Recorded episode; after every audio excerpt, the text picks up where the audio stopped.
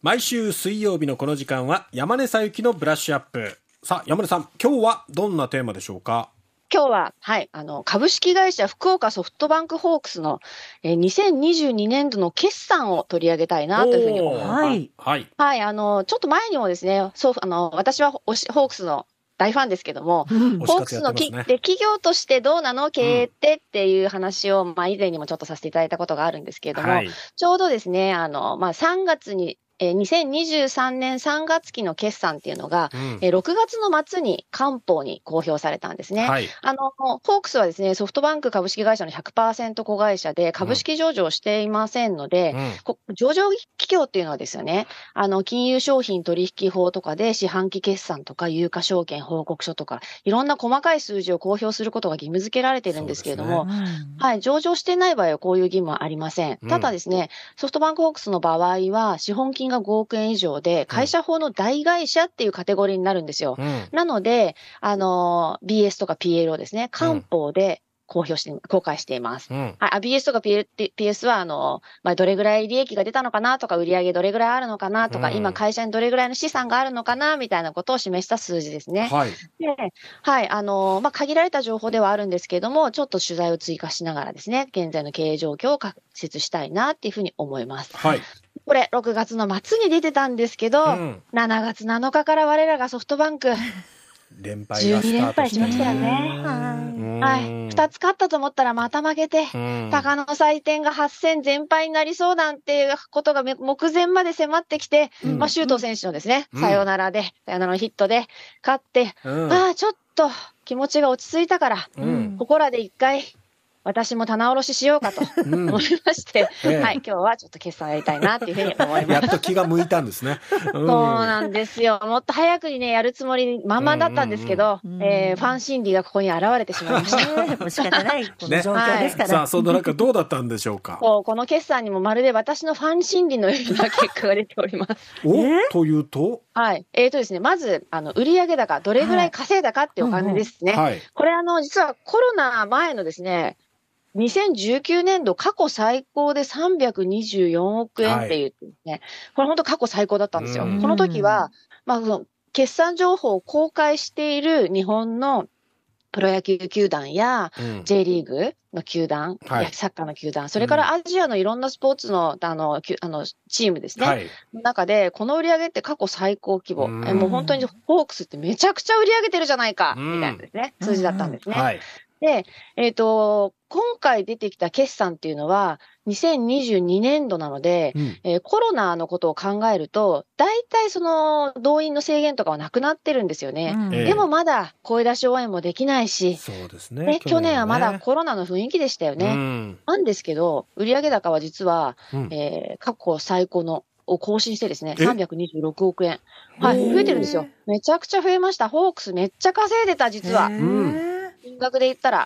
はい。で、あの、まあ、なんでかっていうと、これ2020年にチケット販売にダイナミックプライシングを導入しているんですよ。うん、ダイナミックプライシングっていうのは、えー、お客さんがたくさんチケットを買いたいって思う。例えば、鷹の祭典とかですね、はい、土日、ですとか、そういう時はチケットの価格が高くなるんですよ。需要とかに応じて変動するっていう仕組みですかね。需要、お客さんが買いたいなと思う人が増えればチケット価格は高くなり、で、あんまり買いたい人がいない、例えば平日の、はい、お休みとも関係ない日なんかは、やっぱりあまりお客さんいないので、料金が安くなる。航空券なんかがですね、やっぱ最近そうなってますね。はい、あとビジネスホテルとかですかね、ダイナミックプライシング導入しているのは。これをですね、ホークスも入れてるんですよ。はい、で、なんか15分ごとに一席ごとの値段がどんどん変動するらしいです。ああ、そんな頻繁に変わるんだ。はいそうなんですよ。実は私ね、あの、負け込んでる時の鷹の祭典のチケット持ってたんですよね。ええ、ただ仕事で行けなくなってしまって、うん、ホークスの公式のリセールサイトで売ったんです。うんうん、はい。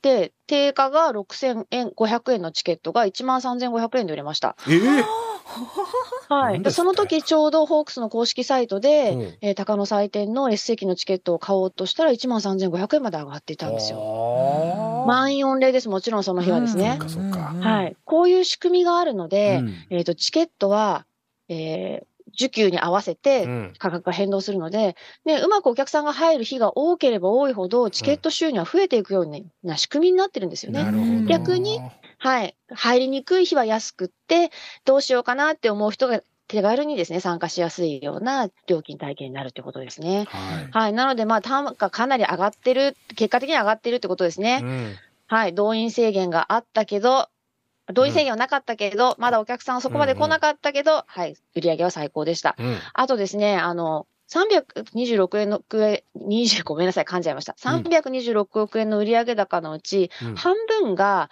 えー、ペイペイドームで試合をやっている日の収入だというふうに言われてるんですね。大、体、半分ぐらい。はい。で、チケットと、まあ、我らが、ホークスファンはみんな、いっぱいお酒飲んで、うん、ご飯食べて、ね、球場でグッズ買って、うん、たくさん課金しますので、はい、そのお金ってことですね。うん、はい。えー、どうやらですね、去年はかなり飲食の売り上げが好調だったみたいで、う。ん、えー、ホークスに聞くとですね、選手メニュー好評だったっていうことだったんですよ。選手メニュー。はい。よくやってますよね、RKB のテレビとか、ね、そうそう、ただいまもコラボして、売り出してましたよ。はい、ね、栗原選手のね、うん、コラあのコラボすごい好評だったみたいで、そうですね。そう、RKB コラボのケバブ、うん、そう、あれ好評だったんですけど、うん、今はね、栗モンブランっていうやつあるんですよ。大名ソフトとコラボしている栗モンブラン。おマスに入ったモンブランソフトみたいなやつなんですけど、いつも確かに行列している。私ももう苦しいけど並んで買ったことある。これがもうびっくりするぐらい売れたそうです。大ヒット。はい。あと最近はですね、グッズ販売がすごく好調で、うん、で、アイテム数もだいぶ増えていると、うん、あとですね、達成した、選手が何か記録を達成した瞬間に、グッズが発売されて、球場で紹介されるんですよ。例えば、板250本とか。あありますよね。ね和田投手、はい。ね、あの、勝利の数、うんうんうん、最高更新とか。うんうん、ああいうことがあると、もうすぐグッズが出て、まあ、こういうのも努力の賜物ですね。はい。あの、お客さんの数が少なかったとしても、こういうもので売り上げは最高まで持ってきましたよ。うん、それから、えっ、ー、と、残り半分のうち3割ぐらいがスポンサー収入で、うん、えー、スポンサー枠っていうのは、ほぼ埋まってるっていうふうに聞いています。はい。ペイペイドームの中入るともう企業のね、ものが、あれいっぱいありますもんね。フェンスから何からね。はい、何から何まで。いっぱい書いてありますもんね。いっぱい入ってます。マルタイラーメンポールとかね、うん、ありますよね。そうポールまで、ね、はい。残りが放映権とかイーゾなんですけど、ええ、ただですね、まあ残念ながら、ここのところはね、赤字が、最終赤字が続いてるんですよね。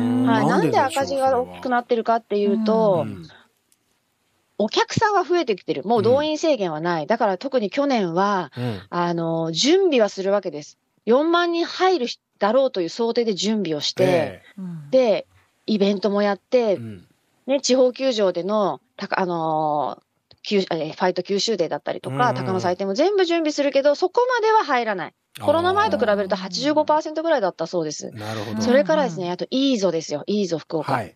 はい。ちょうど開業2020年5月予定だったのが、緊急事態宣言5月までだったので、うん、ずらして7月開業にするも、2020年、うん、21年、22年、まだまだコロナでずっと厳しい状況が続いていて、はい。だけど、うん設備を、ね、施設を維持するには固定費がかかります。まあ、かかりますね。で、お客さんが入ってこなくても、まだまだ固定費たくさんかかる。だからイベントとかの準備も含めて、4万人受け入れるための準備も含めて、うん、よし、2022年コロナ明けてきたから全力でやるぞって準備にはものすごくお金がかかったんだけれども、うん、85%しかお客さん戻らなかったし、イーゾにもまだまだお客さん来なかった。インバウンド想定してますから、チームラボとかがあってですね。はい、はい、なので、なかなかそこは厳しかったと。